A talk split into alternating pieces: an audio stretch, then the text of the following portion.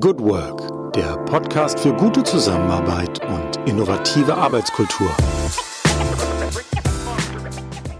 Herzlich willkommen im Podcast Good Work, dem Podcast für gute Zusammenarbeit und für zukunftsfähige Arbeitskultur. Mein Name ist Julie Jankowski und ich begrüße euch heute ganz herzlich in unserer neuen Reihe, in unserer Reihe Good Work Feature. Ich bin ein bisschen fast wieder aufgeregt wie am ersten Tag der Corona-Chroniken. Ihr erinnert euch vielleicht, im 16. März ging der Podcast Good Work an den Start. Und damals war gerade so der erste Tag der Schulschließung das Thema, was uns beschäftigte im Zusammenhang zur Bekämpfung von Covid-19. Und kurze Zeit später folgte der Lockdown. Und die Annahme damals war, durch diese Veränderung, durch diese radikale Veränderung der Rahmenbedingungen, unter denen wir auch in unsere Arbeitswelt äh, eintreten können, werden sich ganz neue Wege der Zusammenarbeit herausstellen. Und das hat sich ja tatsächlich auch so bewahrheitet. Ich glaube, wir haben alle zusammen eine ganze Reihe an Lernerfahrungen machen dürfen in diesen acht Monaten. Und die Geschichte der Corona-Chroniken ist wahrscheinlich äh, den einen oder der anderen von euch noch geläufig. Wir haben 100 Interviews hier geführt. Ich sage an der Stelle bewusst wir, denn äh, es war ein ganzes Team von Moderatoren, das mich zumindest am Anfang noch tatkräftig unterstützt hat, Menschen aus allerlei Branchen in ganz verschiedenen Kontexten zu befragen, was sie aktuell so erleben, erleben und leben und erfahren im Thema oder zum Thema Zusammenarbeit.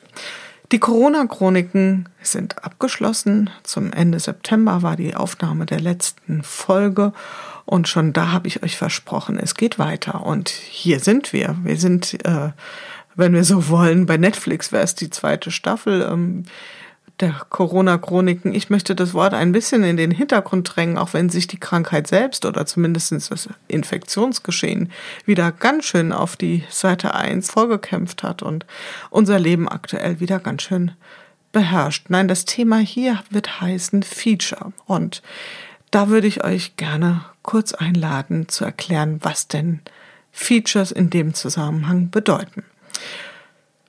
Wenn wir auf das Thema Zusammenarbeit gucken und vor allen Dingen auf das Thema Arbeitskultur, zukunftsfähige Arbeitskultur, dann haben wir ganz verschiedene Möglichkeiten darauf zu blicken, also ganz verschiedene Perspektiven, die wir einnehmen können um eine Aussage darüber zu treffen, was und in welcher Art und Weise sich das verändern wird. Also wir können erstmal bei uns selbst, bei uns Individuen anfangen. Wir können überlegen, was hat sich für uns persönlich individuell geändert und inwieweit hat uns diese Erfahrung jetzt schon geprägt und wir können ein Schrittchen weitergehen und sagen, was hat das für Konsequenzen für das Thema Zusammenarbeit? Also nicht nur wie ich arbeite als einzelner Mensch, sondern auch im Kontext von Zusammenarbeit.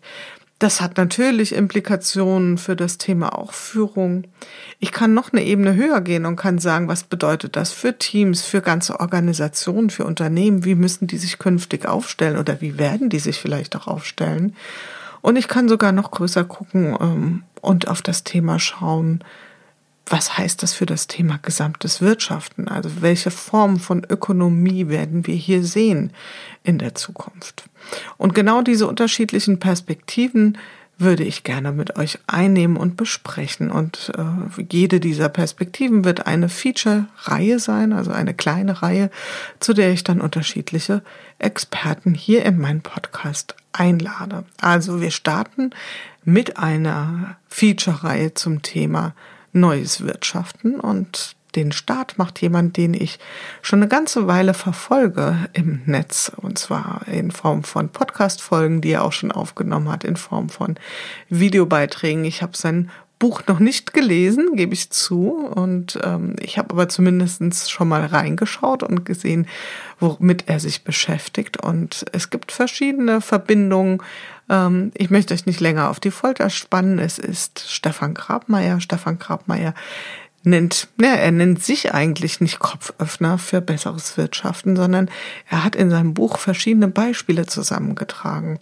Und äh, genau dazu werde ich ihn hier in der ersten Folge befragen und mit ihm einen großen Blick auf das Thema neues Wirtschaften werfen. Also er ist in seiner Funktion als Zukunftsforscher da, glaube ich, auch mit, ne, mit einem guten, weit und breiten Blick ausgestattet.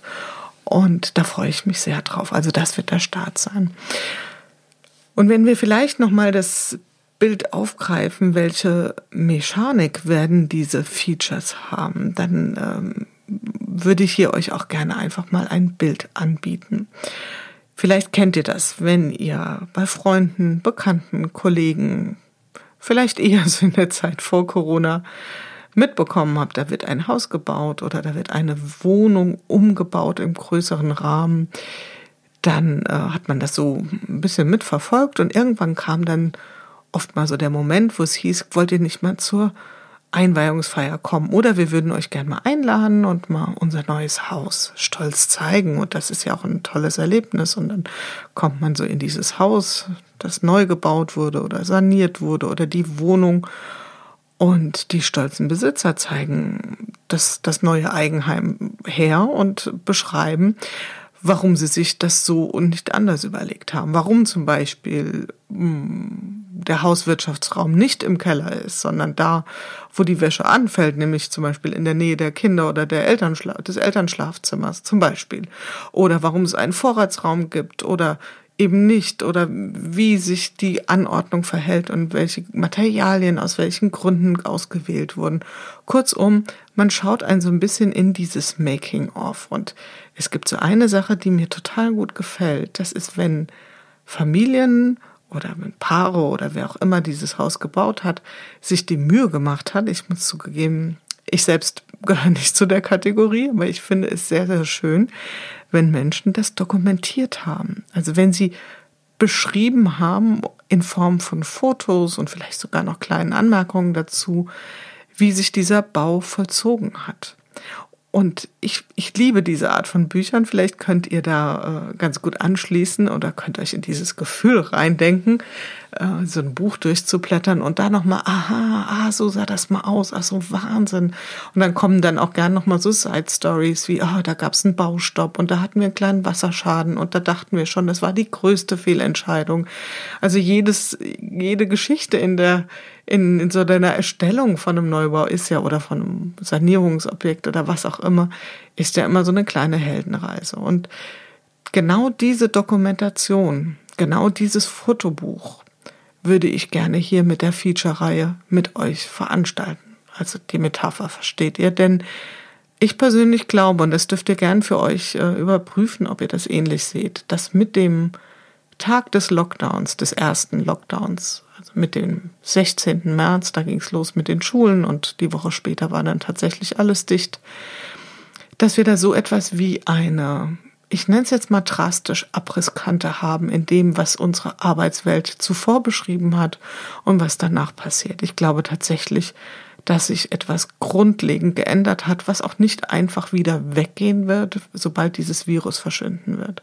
Insofern der Bezugspunkt zu Corona ist auch bei der Feature-Serie immer noch spürbar, wenn auch nicht mehr so ganz stark in dieser chronistischen, genauen Protokollierung.